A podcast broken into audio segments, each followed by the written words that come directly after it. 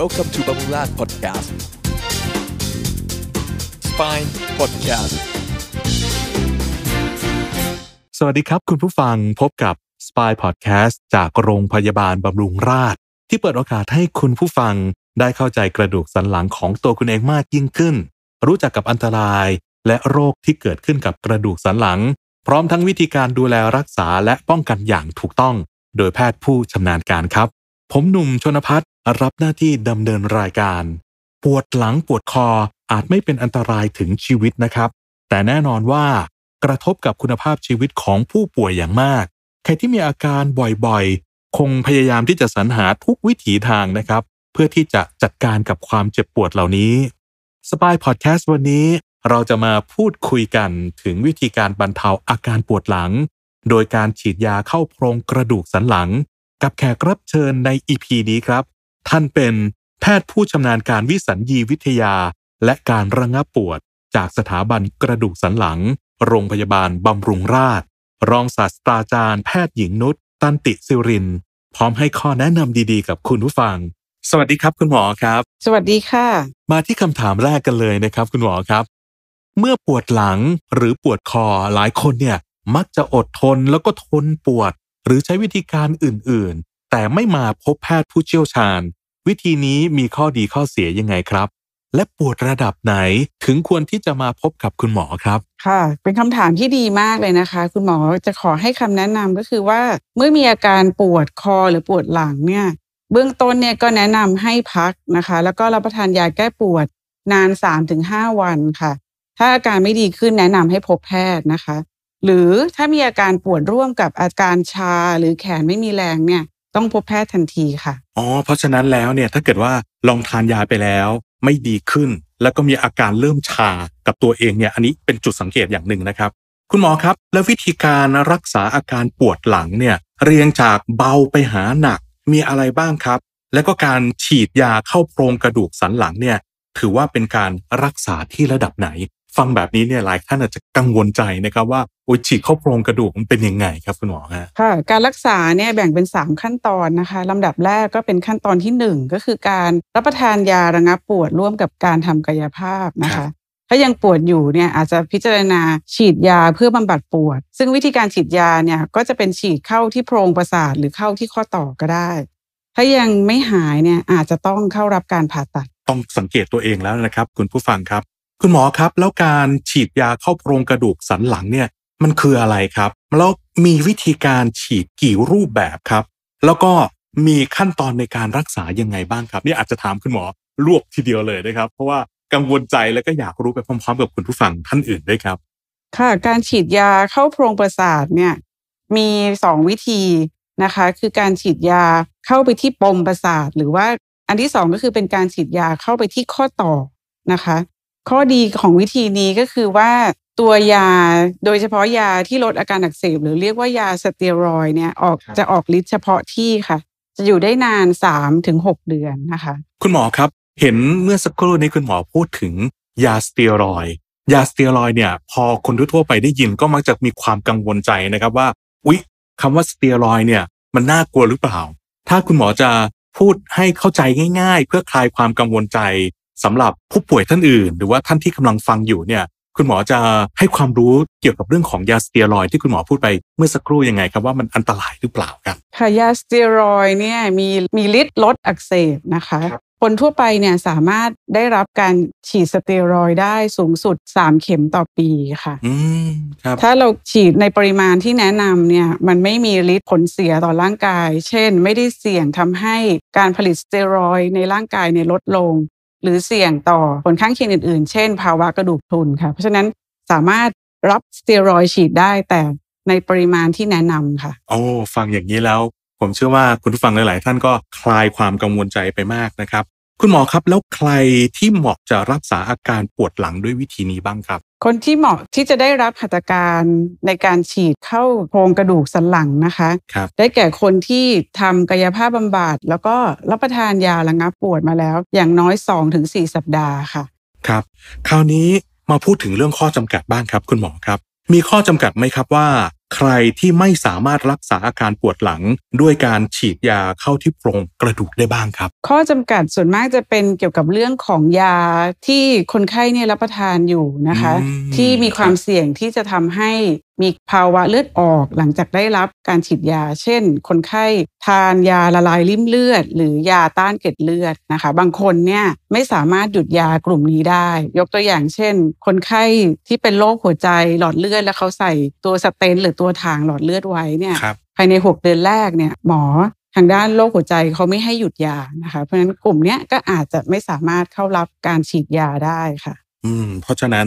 คนไข้เองก็ต้อง ศึกษาแล้วก็รู้ตัวด้วยนะครับว่าตัวเองกำลังทานยาอะไรอยู่บ้าง เพื่อที่จะได้เตรียมตัวมารักษาได้อย่างปลอดภัย แล้วก็รู้ข้อจำกัดนะครับ คุณหมอครับแล้วสำหรับคนที่รักษาด้วยวิธีนี้ได้นะครับ ต้องเตรียมตัวยังไงบ้างครับ ก่อนที่จะมาฉีดยาเข้าโพรงกระดูกสันหลังครับคุณหมอฮะการเตรียมตัวก็เหมือนกับการเข้ารับหัตถการต่างๆนะคะ อันดับแรกก็คือทำความสะอาด ร่างกายบริเวณที่จะได้รับการฉีดยาค่ะ แล้วก็อันที่สองคือในกรณีที่คนไข้เนี่ยอยากได้รับยาให้มีภาวะง่วงซึมหรือยาในกลุ่มยานอนหลับ ในระหว่างที่ฉีดยาเนี่ยคนไข้อาจจะต้องงดน้ำงดอาหารนะคะ ถ้าบริเวณหลังก็คือ 3 ชั่วโมง บริเวณคอคือ 6 ชั่วโมงค่ะครับคุณหมอครับพอพูดถึงว่าต้องฉีดเข้าโพรงกระดูกสันหลังเนี่ย ก็รู้สึกว่าวิมันน่ากลัวนะสำหรับคุณผู้ฟังบางท่านนะครับ การฉีดยาเข้าโพรงกระดูกสันหลังเนี่ย ถามคุณหมอตรงๆเลยครับว่า มันเจ็บแล้วมันทรมานมากไหมครับคุณหมอครับ ค่ะเป็นคำถามที่โดนถามบ่อยมากเลยนะคะ ความเสี่ยงในการที่จะเกิดภาวะกระทบกระเทือนเส้นประสาทหรือว่าการฉีดเข้าหลอดเลือดเนี่ยจากหัตถการเนี้ยพบอุบัติการณ์ต่ำมากนะคะครับคืออุบัติการณ์เนี่ยในการศึกษาทั่วโลกเนี่ยพบว่า น้อยกว่าจุดหนึ่งเปอร์เซ็นซึ่งต่ำมากๆนะคะ เพราะว่าครับเทคโนโลยีปัจจุบันเนี่ยเราใช้เครื่องเอ็กซเรย์ในการชี้นำในการวางเข็ม เช็คตำแหน่งเข็มนะคะ แล้วก็ยังมีการฉีดสารทึบแสงเพื่อดูว่าเข็มเนี่ยอยู่ตำแหน่งที่เราต้องการหรือเปล่ายากระจายไปในตำแหน่งที่เกิดปัญหาในกระดูกสันหลังหรือเปล่าค่ะถ้าถามคุณหมอตรงๆเลยครับ คุณหมอว่า การเจ็บเนี่ยนะครับ เจ็บประมาณกี่เปอร์เซ็นต์ครับคุณหมอสิบเปอร์เซ็นยี่สิบเปอร์เซ็นสามสิบเปอร์เซ็น คุณหมอจาก feedback ที่ผู้ป่วยเนี่ยนะครับมารับการรักษาเนี่ยเขาบอกว่าเจ็บประมาณกี่เปอร์เซ็นต์ครับคุณหมอฮะว่าฉีดยาแล้วเจ็บไหมเหรอคะ ใช่ครับ โอ้เข็มที่เราใช้เนี่ยเป็นเข็มที่มีขนาดเล็กมากนะคะครับขนาดถ้าเทียบง่ายๆ เนี่ยก็เท่ากับขนาดที่เราเจาะเลือดค่ะอ๋อ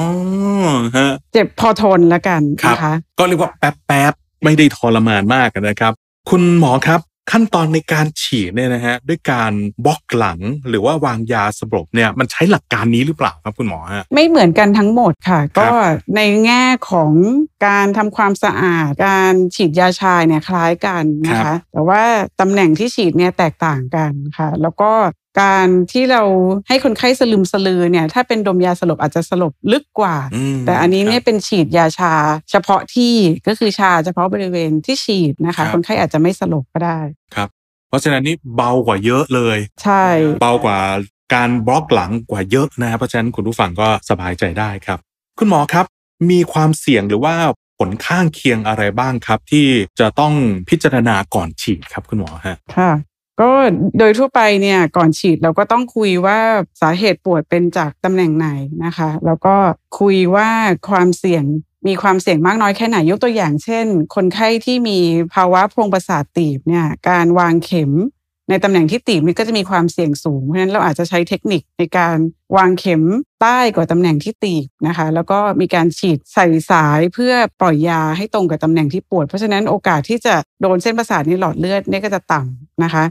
ส่วนความเสี่ยงทั่วไปของหัตถการเนี่ยส่วนมากที่พบก็คือว่าอาจจะเจ็บบริเวณเข็มได้ 1-2 วัน ส่วนมากจะลดอาการปวดได้ด้วยการรับประทานยา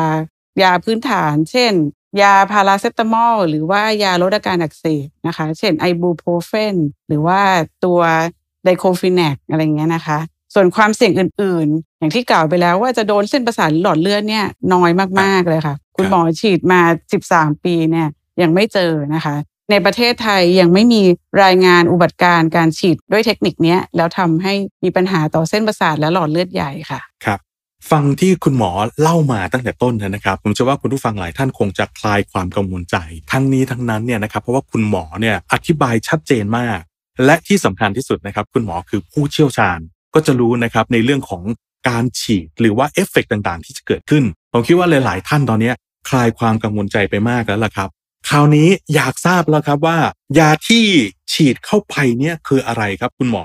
แล้วเขาไปทำหน้าที่ในการลดปวดยังไงครับ ยาที่ฉีดเข้าไปเป็นยาในกลุ่มสเตียรอยด์นะคะครับทำหน้าที่ลดการผลิตสารที่กระตุ้นให้เกิดการบวมและอักเสบต่อเนื่องนะคะ ยาสเตียรอยด์เนี่ยจะอยู่ในบริเวณที่ฉีด3-6 เดือนค่ะ เพราะฉะนั้นมันก็จะตรงจุดมาก เพราะฉะนั้นคนไข้เนี่ยไม่จำเป็นต้อง รับประทานยากินนะคะ เพราะสเตียรอยด์มันออกฤทธิ์เฉพาะที่เลยครับ ผมเองมีความสงสัยแทนคุณฟังท่านอื่นนะครับว่า ฉีดไปปุ๊บเนี่ยหายปั๊บหรือเปล่าครับ คุณหมอ แล้วก็จะต้องฉีดนานแค่ไหนครับ แล้วถ้าเกิดว่าฉีดไปแล้วยังไม่หายเนี่ย ต้องมาซ้ำบ่อยไหมต้องมาฉีดบ่อยแค่ไหนครับอ่าเป็นคำถามที่ดีนะคะ ฉีดไปแล้วเนี่ยตัวสเตียรอยด์จะลดอักเสบได้ ภายใน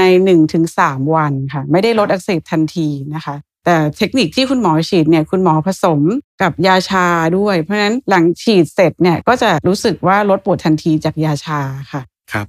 ส่วนถามว่าฉีดซ้ำได้ไหมเนี่ยสามารถฉีดสเตียรอยด์ซ้ำได้สูงสุด 3 ครั้งต่อปี เพราะฉะนั้นก็อาจจะฉีดได้ซ้ำภายใน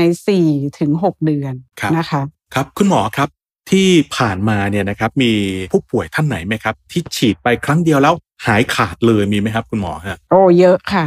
เยอะอ๋อถ้าเป็นอักเสบใหม่ๆ ภายใน 6 เดือนแรกเนี่ยแล้วเราฉีดฉีดเร็วไม่ให้ปล่อยให้อักเสบเรื้อรังเนี่ยประสิทธิภาพจะสูงลดปวดได้ถึง 85%นะคะอืมแล้วก็ถ้าทำกายภาพต่อเนื่องทำให้ไม่อักเสบซ้ำเนี่ยก็จะ1เข็มอยู่ได้นานมากค่ะโอ้แปลว่าถ้าเกิดว่ารู้ตัวว่าอาการเริ่มเป็นแรก ๆ เนี่ย มาปรึกษาคุณหมอเนี่ยการรักษาจะมีประสิทธิภาพมากกว่า ปล่อยให้เหลือหลังใช่ไหมครับคุณหมอ ใช่ค่ะ พอฟังคุณหมออธิบายมาถึงตรงนี้แล้วนะครับ รู้สึกว่าเป็นวิธีการที่น่าสนใจมาก มีคำถามต่อครับคุณหมอครับว่า ฉีดยาอย่างเดียวเนี่ย เพียงพอไหมหรือว่าต้องใช้วิธีอื่นในการร่วมการรักษาด้วยครับ อย่างเช่น การทำกายภาพบำบัด หรือว่าควรเปลี่ยนพฤติกรรมอะไรควบคู่กันไปด้วยหรือเปล่าครับ คุณหมอครับ ค่ะการฉีดยาเนี่ยเป็นการเพื่อบำบัดปวดนะคะ ลดอาการอักเสบจากยาสเตียรอยด์สเต็ปถัดไปที่ต้องทำร่วมด้วยก็คือการทำกายภาพบำบัดครับการทำกายภาพบำบัดเนี่ยมีวัตถุประสงค์เพื่อทำให้กล้ามเนื้อแกนกลางที่อยู่บริเวณกระดูกสันหลังเนี่ยแข็งแรง เพราะฉะนั้นคนไข้เวลาขยับตัวเนี่ยก็จะไม่กระแทกที่กระดูกสันหลัง ก็จะไม่เกิดอาการอักเสบซ้ำนะคะ อันเนี้ยก็จะทำให้ลดปวดไปได้นานเลยค่ะ ครับ พอฟังเรื่องของกายภาพแล้วเนี่ยนะครับคุณหมอ มีความกังวลใจนิดนึงครับ อย่าง ถ้าเกิดว่าผู้ป่วยบางท่านบอกว่าโอ้โห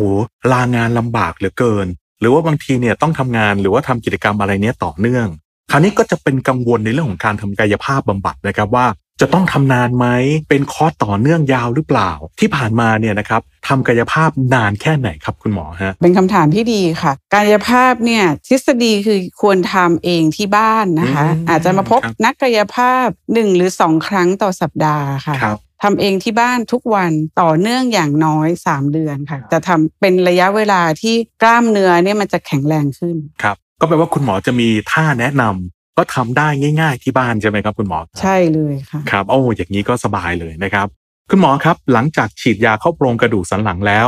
ต้องพักฟื้นไหมครับ และควรปฏิบัติตัวยังไงครับคุณหมอฮะหลังฉีดยาแล้วเนี่ยต้องพักทำกิจวัตรประจำวันที่บ้านได้ค่ะเอ่อ 24 ชั่วโมง หลังจากนั้นเนี่ยสามารถทำกายภาพบำบัดหรือออกกำลังกายเบาๆได้ อืมก็ไม่นานนะครับ ก็จะทำให้คุณผู้ฟังหลายท่านเนี่ย ลดความกังวลใจได้นะครับ เพราะว่าเป็นวิธีที่ไม่ต้องพักฟื้นร่างกายนานนะครับ เป็นคำถามสุดท้ายครับคุณหมอ อยากจะขอข้อแนะนำจากคุณหมอในการดูแลตัวเองเบื้องต้นครับว่า เมื่อเกิดอาการปวดหลังแล้วเนี่ย ควรที่จะดูแลตัวเองยังไง แล้วก็ควรที่จะสังเกตตัวเองยังไง เพื่อไม่ให้มันลุกลามไปมากกว่านี้ครับ คุณหมอฮะค่ะ เมื่อมีอาการปวดคอหรือปวดหลังนะคะ แนะนำให้ดูอาการ เช่น ถ้ามีอาการชาหรือขาอ่อนแรงเนี่ยแนะนำให้พบแพทย์ทันทีนะคะครับแต่ถ้าไม่มีอาการเหล่านั้นแนะนำให้พัก และรับประทานยาแก้ปวดที่มีอยู่ที่บ้านเนี่ยสามถึงห้าวัน ถ้าไม่ดีขึ้นหรืออาการแย่ลงเร็วเนี่ยก็ต้องพบแพทย์ค่ะ เพื่อที่จะได้รับการรักษาที่สาเหตุของอาการปวดอย่างรวดเร็วนะคะ ไม่เกิดผลข้างเคียงเรื้อรังค่ะครับคุณผู้ฟังครับ การฉีดยาเข้าโพรงกระดูกสันหลัง ถือเป็นอีกหนึ่งทางเลือกในการช่วยเหลือผู้ป่วย เพื่อจัดการกับอาการปวดหลัง หรือว่าปวดคอเรื้อรังได้ผลเป็นอย่างดีนะครับ โดยที่ไม่ต้องผ่าตัด ในบางรายนั้นอาจจำเป็นต้องรักษาควบคู่ไปกับการทำกายภาพบำบัดด้วยนะครับ แล้วก็การออกกำลังกายก็จะเห็นผลว่าได้ผลที่ชัดเจนที่สุดนะครับ สำหรับคุณผู้ฟังที่กำลังเจอปัญหาเหล่านี้อยู่นะครับ ต้องบอกเลยว่าเป็นทางเลือกที่น่าสนใจมากเลยครับ ลองแวะมาปรึกษาทีมแพทย์ และผู้เชี่ยวชาญของโรงพยาบาลบำรุงราษฎร์ได้เลยนะครับ วันนี้ต้องขอขอบคุณ รองศาสตราจารย์แพทย์หญิงนุชตันติสิริน แพทย์ผู้ชำนาญการวิสัญญีวิทยา และการระงับปวด จากสถาบันกระดูกสันหลัง โรงพยาบาลบำรุงราษฎร์มาก ๆ เลยนะครับที่แวะมาพูดคุยกับเราในวันนี้ คุณหมอนุชยังอยู่กับเราต่อเนื่องนะครับ อีก 2-3 EP เราจะพูดคุยกันเรื่องอะไรต่อไปนั้น รอติดตามนะครับ แต่บอกได้เลยว่ามีประโยชน์มาก ๆ ครับสำหรับวันนี้ขอบคุณสำหรับการติดตาม Spy Podcast หมดเวลาของ Spy Podcast กันแล้ว แต่คุณผู้ฟังยังสามารถที่จะรับฟังย้อนหลังได้ทุก EP ผ่านทาง YouTube, SoundCloud, Spotify, Google Podcast และ Apple Podcast กดไลค์กดแชร์หากถูกใจในเนื้อหา หรือกด subscribe และ notification แจ้งเตือน จะได้ไม่พลาดทุกความน่าสนใจจากเราครับ ส่วนคุณผู้ฟังที่มีข้อสงสัยเพิ่มเติม ก็สามารถที่จะถามไว้ในคอมเมนต์หรือส่งคำถามมาที่บำรุงราช YouTube ได้เลยนะครับ แล้วพบกันใหม่ใน Spy Podcast สำหรับวันนี้ สวัสดีครับ สวัสดีค่ะ